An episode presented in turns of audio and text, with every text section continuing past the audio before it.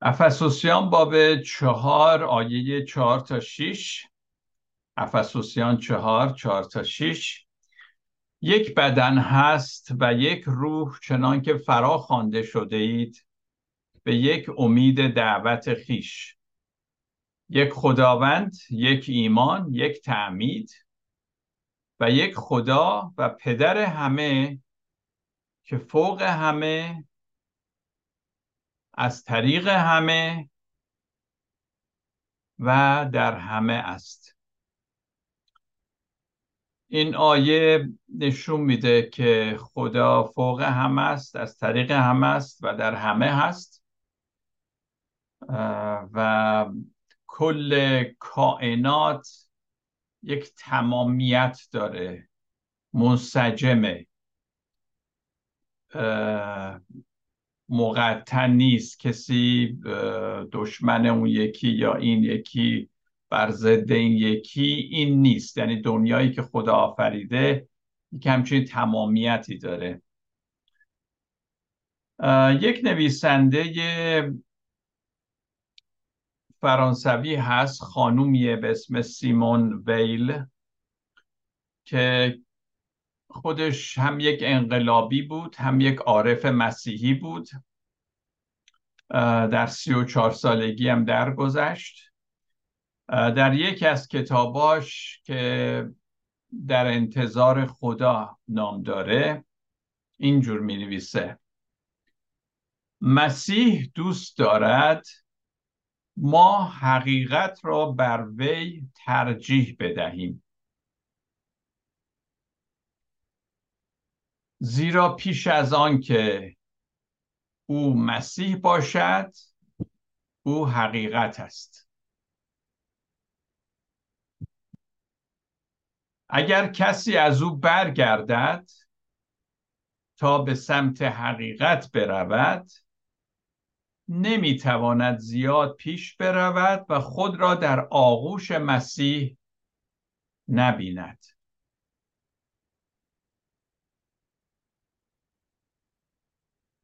یهودیان نباید فکر کنند که اولین قومی هستند که از کارها و حضور خدا آگاه بودند. ما امروز آثار باستانشناسی داریم که نشون میده پانزده سال پیش انسانهایی بودن، نقاشی های اینا رو در غارها میبینیم که به جا مونده و شواهد و مدارک علمی نشون میده که انسان قدمت زیاد از اون داره که بعضی از مسیحیان فکر میکنن که شش هزار سال پیش بوده انسان یا چیزی قبیل این. و تو این غارها اثراتی هست که نشون میده این انسانها به یک شکلی یه چیزی رو میپرستیدن. حتی در انگلستان یک بنایی پیدا شده، بنای قدیمی که همون قدمتش به حداقل به هفت هزار سال قبل اینا میرسه فکر کنم، اگه اشتباه نکنم، که اونجا هم میبینن که مردم پرستش میکنن. یعنی حتی قبل از ابراهیم قومهایی بودن که به یه شکلی با خدای بیگانه‌ای که داشتن پرستش میکردن. البته این جای تعجب نداره، چون پولس هم میگه در رومیان باب یک آیه نوزده تا بیست: چون خدا آن را بر ایشان آشکار ساخته است. یه مقدار صحبت میکنه از مخلوقات و کائنات و اینا، میگه زیرا از آغاز آفرینش جهان، ببینید از آغاز آفرینش جهان، صفات نادیدنی خدا یعنی قدرت سرمدی الوهیت او را میتوان با ادراک از امور جهان مخلوق به روشنی دید.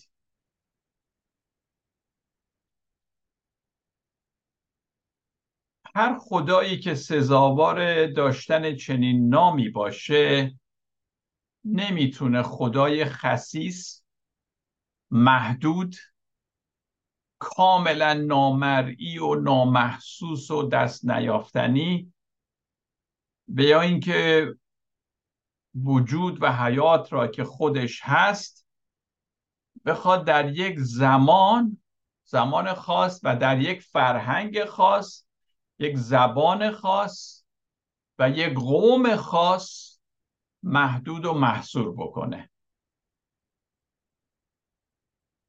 این خدایی که خدای چینی ها هست، خدای انسان های نئاندرتال و قدیمی ها هست، خیلی خیلی این خدا عظیمه. اگه خدا وجود داره پس همه اشخاص خوشنیت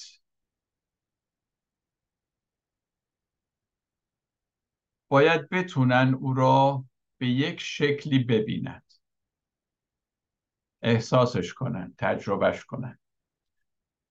عیسی مسیح گفت خوشا به حال پاکدلان، نگفت خوشا به حال پاکدلان مسیحی که به کلیسا میرن. پاکدلان قوم خاصی رو در نظر نداشته عیسی مسیح، من فکر میکنم کلا همه آدمیزاد. خوشا به حال اونایی که پاکدلن زیرا ایشان خدا را خواهند دید. متی پنج هشت. بوناونچور میگوید از قدیسین هست خدا فضایی قابل درک است که مرکزش، یعنی مرکز این فضا، همه جا هست و محیطش هیچ جا نیست، یعنی هیچ حد و حصری نداره. خدا در همه چیز هست اما محصور در هیچی نیست که دورش کساری باشه. خارج هر چیز هست اما نه محروم از هر چیز. هرچند خارج همه چی هست اما محروم از اونا نیست. برتر از همه چیز هست اما نه مجزا از همه چی. پایین همه چی هست اما نه بی‌ارزش. خدا برتر و شامل هر چیز هست. بنابراین او کل در کل است. اول قرنتیان پانزده بیست و هشت میگه خدا کل در کل هست. این گفتار پولس و بوناونچور شاید بعضیا امروزه بگن اینها وحدت وجودی هست و اونا رو محکوم کنند به پنتئیسم یا وحدت وجود، یا باید اونها رو محکوم کرد، پولس رو محکومش کرد، یا اعتراف کرد که ما هنوز قدرت درک این حقایق را نداریم. آیا شما میتونید خدا رو برای من تعریف کنید؟ آیا صد درصد او رو میشناسید؟ حتی اگه دکترای فوق دکترای الهیات هم داشته باشید، خدا نمیتونه منحصر به یک قوم، قبیله یا فرقه باشه. خدا رو نمیشه در هیچ معبدی، در هیچ خانه خدایی به اصطلاح زندونیش کرد، حبسش کرد. ادیان چطور این حقیقت را نفهمیدن و هنوزم نمیفهمن که خدا رو فقط مال خودشون میدونن. هر دینی مال خودش میدونه. تاریخ همینطور جهانی شدن مردم روی زمین، globalization به انگلیسی، ادعاهای عیسی درباره ملکوت خدا، همه اینها، چه تاریخ، چه جهانی شدن مردم روی زمین، چه ادعاهای عیسی درباره ملکوت خدا، سبب شده که ما به یک معبد کیهانی بزرگ بیاندیشیم. ما نمیتونیم خدا رو در یک جا فقط بگیم هست. این دنیا دنیای خداست. این کهکشان‌ها کهکشان‌های خداست. و اگه به اصطلاح ایمانداران نمیتونن اینو ببینند، واقعا چه امیدی برای دنیای ما باقیه. اگه ما ایمانداران به این شکل خدا رو نشناسیم، به این عظمت. جولیان نوریچ که مورخ حضور همتون هست، برای نشون دادن وحدت الهی از واژه‌ای که خودش اختراع کرده زیاد استفاده میکنه. جولیان نوریچ، میدونید قبلا هم گفتیم بارها، اولین زن که بود که به زبان انگلیسی کتاب نوشت به طور کلی، ولی خب ایماندار خیلی خوب و از قدیسینه و اون خودش خیلی وارد بود به زبان انگلیسی و یک لغتی رو خودش اختراع کرد و اون لغت رو برای اینکه تجربه خودش رو با خدا بیان کنه، یعنی مجبور شد یه لغتی اختراع کنه و اون لغت وانینگ هست. وان به انگلیسی میتونید یعنی یک، ولی از اومد از کلمه یک یک فعل درست کرد، وانینگ، یعنی وان آخرش آی ان جی گذاشت شد وانینگ. میگوید روح یا روان ما گرهی زیبا چنان لطیف و نیرومند، با گرهی زیبا چنان لطیف و نیرومند با خدا گره خورده است که با خدا واند شده. او ان ای دی واند، یکی شده. در این یکی شدن روح و روان ما بی نهایت مقدس شده است. از این گذشته خدا می‌خواهد ما بدانیم تمام کسانی که قرار است روزی در آسمان تا ابد نجات یابند همین گونه در این اتحاد گره خورده و یکی شدند و در همین قدوسیت مقدس شدند. من به خودی خود هیچ هستم، اما در کل من وحدت عشقم. Wanting of love، وحدت عشق، یکی شدن با عشق. زیرا در این وحدت است که حیات همه مردم وجود دارد. عشق خدا در ما چنان یکی شدنی، wanting، یکی شدنی می‌آفریند که وقتی واقعا دیده شود هیچ کس نمیتونه خود را از دیگری جدا بکنه. در نظر خدا همه انسان‌ها یکی هستند و یک شخص یعنی همه اشخاص و همه اشخاص یعنی یک شخص، در یک شخص هستند. قدیسی و عرفا از چنین تجربه، پرانتز من میگم، وحدت وجودی برخوردار بودن. البته من این وحدت وجود و اینجا خیلی کلی به کار میبرم چون خود وحدت وجود تعریف‌های زیادی داره به چه شکل و اینها، ولی من به طور کلی دارم میگم اینکه خدا در همه چیز هست، خدا همه جا هست. کار ما این نیست که چنین وحدتی را، وحدت وجودی را که همه ما از یک وجود هستیم، اینو کشف بکنیم، چون این کشف شده قبلا. این حقیقت توسط کسانی که عاشق خدا بودن بارها و بارها تجربه و کشف شده است.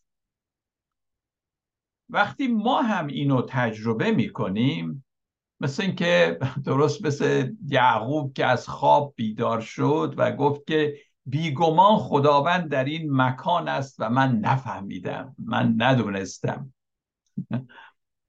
در پیدایش بیست و هشت شانزده ما هم یهویی میگیم ای خدا همه جا حاضر بود و من نمیدونستم تا حالا، چطور ندونستم تا حالا؟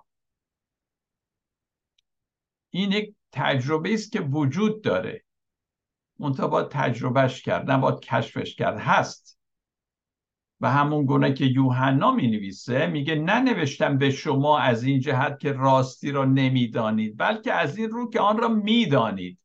راستی رو میدونید، به همین خاطر من براتون نوشتم. منم عزیزان این درس رو که میدم به این خاطره که میدونم شما حقیقت را میدونید. من هیچ چیز جدیدی براتون کشف نمی کنم. من فقط بر آنچه میدانید تأکید میکنم که به شما هم اطمینان بدم که عزیزان هرچه میدونید درسته. اونچه که تجربه گردید درسته. شک نکنید. همچنین من به مکاشفات جولیان نوریچ هم خیلی اطمینان دارم که این زن واقعا خدا رو لمس کرده بود. تجربهش بی‌نظیره. اگه شما هنوز درس جولیان نوریچ منو گوش نکردید حتما گوش کنید، و اگه هم گوش کردید یه بار دیگه هم گوش کنید چون عالیه. یعنی منظورم نه درس من عالیه، خود جولیان نوریچ و زندگیش و تعالیمش. برای عارفان فقط یه نفر هست که میداند و بقیه نمیدونن. فقط یکی هست که دانش داره، میدونه، و اون خداست. و همه ما توسط رابطه فیمابین با خدا به یک شکلی در این شناخت سهیم میشیم. صحبت از شناخت شد عزیزان. عزیزان ببینید، من مثلا میگم من شما رو میشناسم، من یا فلان کار رو میدونم، دونستن، شناختن.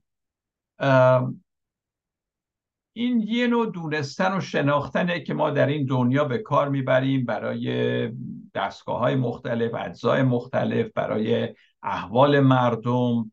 پزشک همینطوری چیزایی رو میدونه، میشناسه. ولی شناخت خدا، اون شناخت با همه این شناخت ها فرق میکنه. چیزی نیست که شما یاد میگیرید یا کتاب میخونید میشناسید، یا یه چیزی رو امتحان میکنید میشناسید و بعد راجبش کتابی مینویسید. شناخت خدا نه به الهیات بستگی داره که چقدر من خوندم راجب خدا، چه کتابایی خوندم، نه به موعظه های زیادی که گوش کردم. این اینها نیست. خدا رو فقط میشه یه جور شناخت و اون از راه عشقه، دوست داشتن خدا. و این در حالیه که دین سعی میکنه به ما بگه که نه، با الهیات میشه شناخت، با کلمات میشه شناخت، با کلمات موعظه میشه شناخت، با کلمات تعلیمی که میشنوید، با چیزهایی که میخونید، با تئوری ها راجع به خدا، با آموزه ها، با عقاید خیلی مقدس کلیسایی و آیین های کلیسایی و اینها، عقاید مذهبی. البته اینا همه جای خودشونو دارن، من مخالف اینا نیستم، خودم هم به هر حال درس میدم، موعظه میکنم و اینها. اما شناخت خدا یک شناخت عرفانی هست. فکر عرفانی لازمه تا ما عاشقانه فراسوی چیزهای عادی فکر ما پرواز بکنه و آنچه را نادیدنی است ببینه، به طوری که پولس میگه به آسمان سوم ربوده شدم، چیزهایی دیدم که نمیتونم بیان کنم. حتی خود پولس در اول قرنتیان دو سینزده هم میگه دانستن امور روحانی از طریق روحانی. پس یه نوع شناخت خاصی هستشی که با عشق همگینه. معنی گفته عیسی چیه که میگه خدا را باید با تمامی دل، با تمامی جان، با تمامی فکر، نه فقط با فکر دوالیستیکی این جهانی، بلکه فکر عرفانی، با تمامی قدرت دوست داشته باشیم. عزیزان اگه این دنیا یک تمامیت هست، انسجام هست، همه چی به همدیگه مربوطه، چون از یک خالق به وجود اومده و او خالق یکتا، بنابراین خدا همه چیز رو خلق کرده و دوست داشت. بنابراین دوست داشتن خدا که ما میخوایم خدا رو دوست بداریم یعنی دوست داشتن آنچه خدا دوست داره. پس دوست داشتن خدا یعنی دوست داشتن همه چی بدون استثناء اونجور که خدا دوست داره. البته این تنها به وسیله عشق الهی که در ما جریان داره ممکنه. یه شخص همینجور عادی براش خنده داره بگیم همه چی رو دوست داشته باشه. اما در این نوع عشق خاص که ما میتونیم اشیا و مردم را دوست داشته باشیم، برای چی؟ نه برای نفع شخصی خودمون یا هر دلیل دیگه‌ای، به خاطر زیباییشون یا یا هر چی. نه، این نوع عشق و دوست داشتن یعنی من اشیا و مردم را به خاطر خودشون دوست دارم.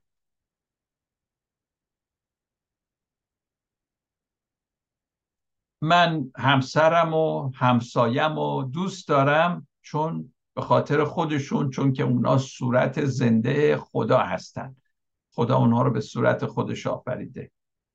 خب البته اینجور دوست داشتن راحت نیست. ما شاید لازم باشه از خواسته های خودمون، حتی از خودمونم بگذریم، جدا بشیم. ما فقط باید بذاریم این عشق الهی از طریق آگاهی غیر دوالیستگی، غیر دو قطبی از ما بجوشه. و این همون ذهن نو هست که پولس در رومیان باب دوازده آیه دو میگه که خدا را در هر چیز به ما نشون میده و رفتار ما را تقویت میبخشه تا به طور دیگه یواش یواش اصلا بتونیم به طور طبیعی عوض بشیم. این این ذهن نو، این دید نو. عزیزان، تجربه عرفانی تجربه است که شکاف میان ما و مردم دیگر را پر میکنه. شکاف میان ما و رویدادها یا اشیا حتی و حتی خدا را، شکافی که بین ما و خدا هست پر میکنه. و این توهم جدایی که ما همه از همدیگه جدا هستیم، این یه توهمه.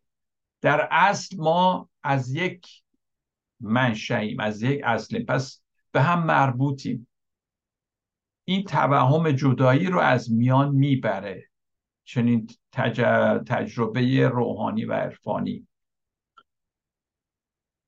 تجربه عرفانی دید تازه‌ای به ما میده تا به فراسوی سایه ها و ظاهر مردم، یعنی سایه های مردم، ظاهر مردم، گناهان مردم و ظاهر امور نگاه کنیم، تا زمانی که اونها رو اونقدر نگاه کنیم به این شکل که بتونیم یه تمامیتی ببینیم، انسجامی ببینیم بین همه اینا. یک نوع یک پارچگی هست.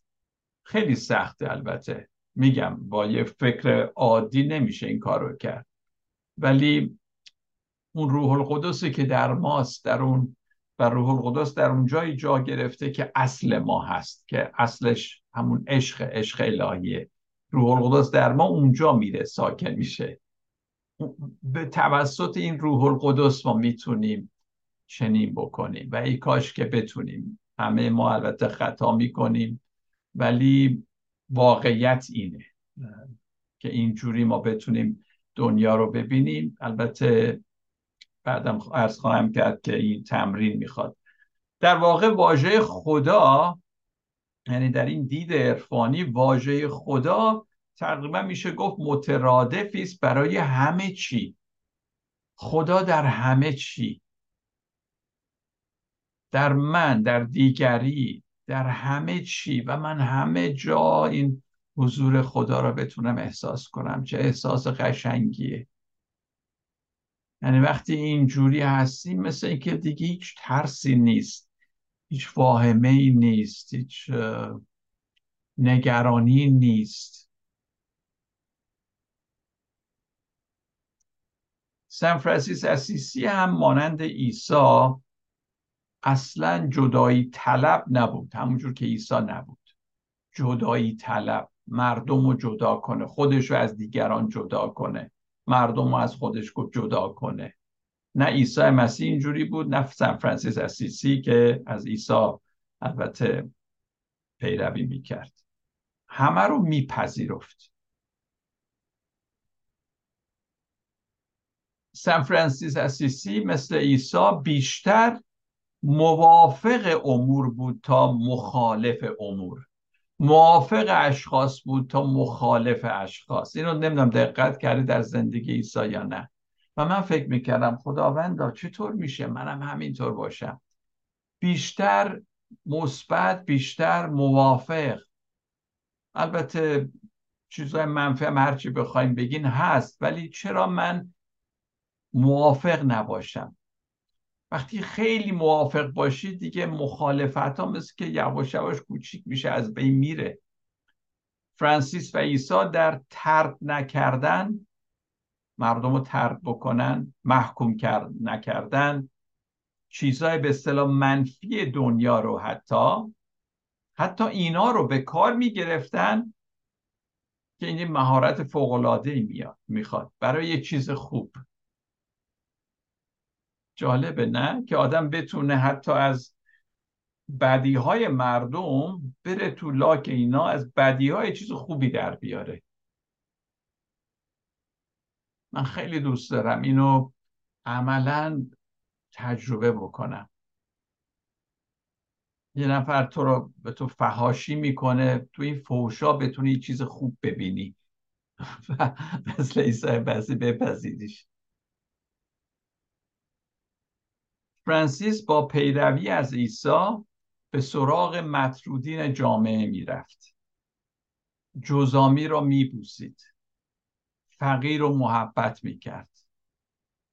روی لباسای خودش، لباس خاصی که داشتن مال راهبه ها، اینها راهبا، روی لباسش وصله ها دوخته بود، وصله های رنگین. چرا؟ که به مردم نشون بده درونش چقدر گنده و وصله کاری میخواد. یعنی حتی از درونش هم برای اینکه به مردم نشون بده درون من کثیفه، ابا نداشت.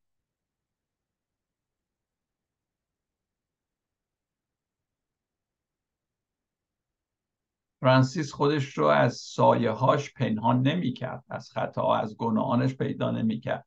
بر اونا می‌گریست و از اونا درس یاد می‌گرفت. این برای من خیلی جالبه که آدم بتونه از خطاها، اشتباهات گذشته‌اش به حال اونا بگریه، نه اینکه خوشحال باشه و بعد ازشون درس بگیره، نه اینکه تا آخر تا آخر زمان گریه کنه. گریه تو کردی، حالا ازش درس بگیر. فرانسیس یه همچین شگردی داشت. دین معمولا کارش اینه که مقدس رو از نامقدس جدا کنه، طاهر رو از نجس تشخیص بده، که این خوبه. اما وقتی خیلی اینجوری ما جلو بریم، باعث میشه ما بیشتر بخشای زندگی را نامقدس بدونیم. مثل که مقدس فقط وقتیه که پنج دقیقه من دعا میکنم یا سرود پرستشی میخونم، پس بقیه دیگه ول، مثلا همش امور دنیا میشه جز نامقدس ها. در عرفان واقعی هر نوع تفاوت میان مقدس و نامقدس تقریبا از بین رفته. یعنی در همه چی، همینجور کلام خدا میگه در همه چی با شکرگزاری این کار رو بکنید، خوردن، نوشیدن، هر کاری که میکنید. یعنی همه چی، پولس میگه برای پاکان همه چی پاکه. در اینجور نگاه عرفانی شخص متوجه میشه که همه چی مقدس در اصل، زیرا همه چیز در دنیای عادی که غیر دینی و اینا هست اتفاق میفته و این دنیای خداست. یه کمی با من مدارا کنید، میدونم سوال زیاد به ذهنتون میاد. برای مثال زندگی ابراهیم، موسی، ایلیا، عیسی رو نگاه بکنیم. همه اینا در دنیا بودن. همه که صبح تا شب تو کلیسا سجده نمی کردن که در امور دنیا بودن. وقتی شخص متوجه میشه که مسیح آن حقیقت کیهانی است که در آن ماده و روح به صورت یک چیز با هم کار میکنن، میدونید تجسد عیسی خیلی معانی عمیقی داره. یه معنی عمیقش هم همینه که یعنی اون چیزی که تو مقدس میگی و آسمانی میگی و روح میگی با این ماده‌ای که حالا به قول بگیم فلاسفه یونان کثیف و اینهاست، نه، اینا با هم وحش شده، خدا اومده انسان شده، یا مقدس با غیر مقدس قاطی شده.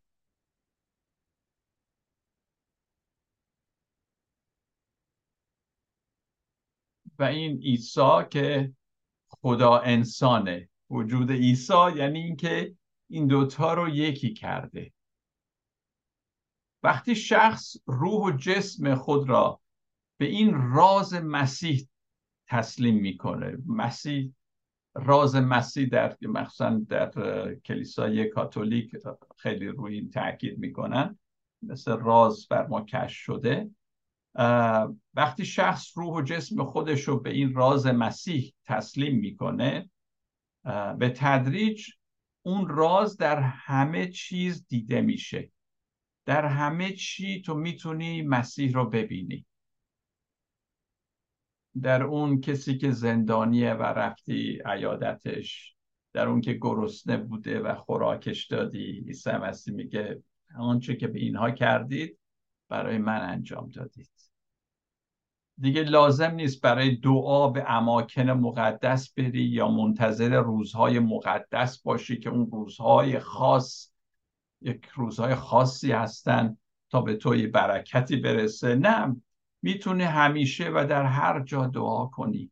هر اتفاقی میفته، هر اتفاقی میفته مقدس قلمداد کنی. شاید میبایست این اتفاق میافتاد.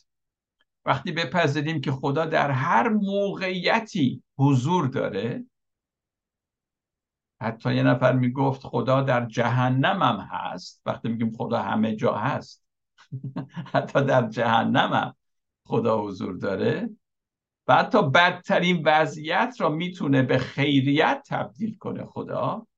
در نتیجه همه چیز فرصتی هست برای خیریت، لااقل فرصتی هست. این پویایی رو داره که تبدیل به چیز خوب بشه. اینجوری آدم نگاه کنه به مسائل و نهایتاً اون خوبی و خیریت رو بتونه در اون ببینه.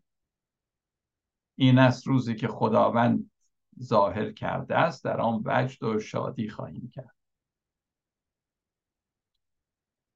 خب پس عزیزان، وظیفه ما چیه؟ وظیفه ما اینه که در هر چیزی، به خصوص دارم عرض می کنم، به خصوص در آنچه مسئله سازه، توش مسئله هست، توش اه اه اه یک مسئله پیچیده و غامضی هست. پس در هر چیزی چیزی خوب و زیبا و پرمعنا بتونیم پیدا کنیم. این تکلیف شما برای این هفته. برید سراغ چیزایی که بغرنجه، مسئله سازه، کسی خوشش نمیاد راجبش فکر کنه، نگاش کنه. برین ببینید چه چیز خوب و زیبا و پرمعنای از اون میتونید در بیارید. در هر درگیری، دعوایی، هر هر چی که فکرشو بکنید. چیز بد هرگز اونقدر قدرت نداره که چیز خوب و از بین ببره یا شکست بده، چون خدای ما خدای مهربان و نیکی هست، وجودش نیکیه. و اما همه اینها عزیزان، چجوری آدم میتونه در یک همچین چیزی زندگی کنه؟ برای انسان دو قطبی و که فکرای دوالیستیکی داره، من خوبم اون بده، فلان اینجوریه اینجوریه، دو, دو قطبی فکر میکنه، امکان نداره. نه، این بده، این خوبه، اون بده، این مقدس، اون نامقدس، اون طاهر، این نجسه، اینجوریه، دو قطبیه. این فقط در مدیتیشن، دعا، مناجات، عبادت با تمام وجود، موندن در حضور خدا، در سکوت، در ایناست که ما میتونیم این نوع طرز فکر رو پرورش بدیم، تقویت کنیم، تمرینش بکنیم و باید به این وقت بدید عزیزان. این یکی از وسایلیه که میتونه کمک کنه و البته عملا هم در بیرونم بتونیم اینو اجرا بکنیم. و این عزیزان، این نوع زندگی مناجاتی، عبادی، نمیدونم هرچی اسمشو میخوایم بذارید، در انگلیسی contemplative میگن که نمیدونم چی بگیم به فارسی، در این نوع زندگی هست تو هم با عبادت و دعا و سکوت و همه اینها که ما وقتی تمرین کنیم به مرور اینجور مسائل برای ما روشن‌تر میشه. چون اینا مسئله فکری نیست که من دو دو تا چهار تا بگم شما یاد بگیرید. باید اینو تمرین کرد، تجربه کرد. با اینجور مناجات و عباداته که ما میتونیم به اصل خودمون که عشق هست وصل بشیم و بیش از هر احساس و فکری که از ایگوی ما سرچشمه میگیره، از منیت من سرچشمه میگیره، ما به اینا اعتماد نمی کنیم بلکه به این اصل خیش. ما دائم باید گریز بزنیم به اصل خیش. البته این سر راه این ایگو یا این نفس اماره بگیم، نفس کاذب، هرچه که هست سر راه همیشه هست و همین خاطر ما احتیاج به تمرین حضور خدا داریم. در این حالته که از آرامشی برخوردار میشیم که همون فکر کنم آرامشه که عیسی مسیح به ما وعده داده. برای شما آرامش به جا میذارم، آرامش خود را به شما میدهم، آنچه من به شما میدهم نه چنان است که جهان به شما میدهد. نه، آرامشی که هیچ کی نمیتونه بده جز عیسی مسیح.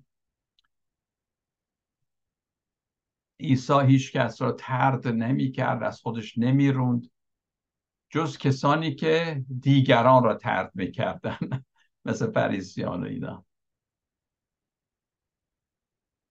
یعنی عیسی خیلی با فرانسیس اسیسی همینجوری خیلی دنبال پیوند مردم بودن، یک پارچگی مردم تا جدایی مردم از هم دیگه. طرد کردن دیگران شاید بزرگترین گناه باشه عزیزان. من حالا که دارم فکر میکنم، روندن کسی، نپذیرفتن کسی. پس وقت خودمون عزیزان، هر چقدر خدا به ما عمر باقی داده، بی خودی با طرد کردن مردم، حقیر شمردن مردم، محکوم کردن دیگران وقتمون رو تلف نکنیم. همه ما به یک دیگر تعلق داریم، یک پارچه ایم، یک تمامیتیم. همه کائنات منسجم و یک تمامیتن و ما هم جز این تمامیت هستیم. خدا شما رو برکت بده.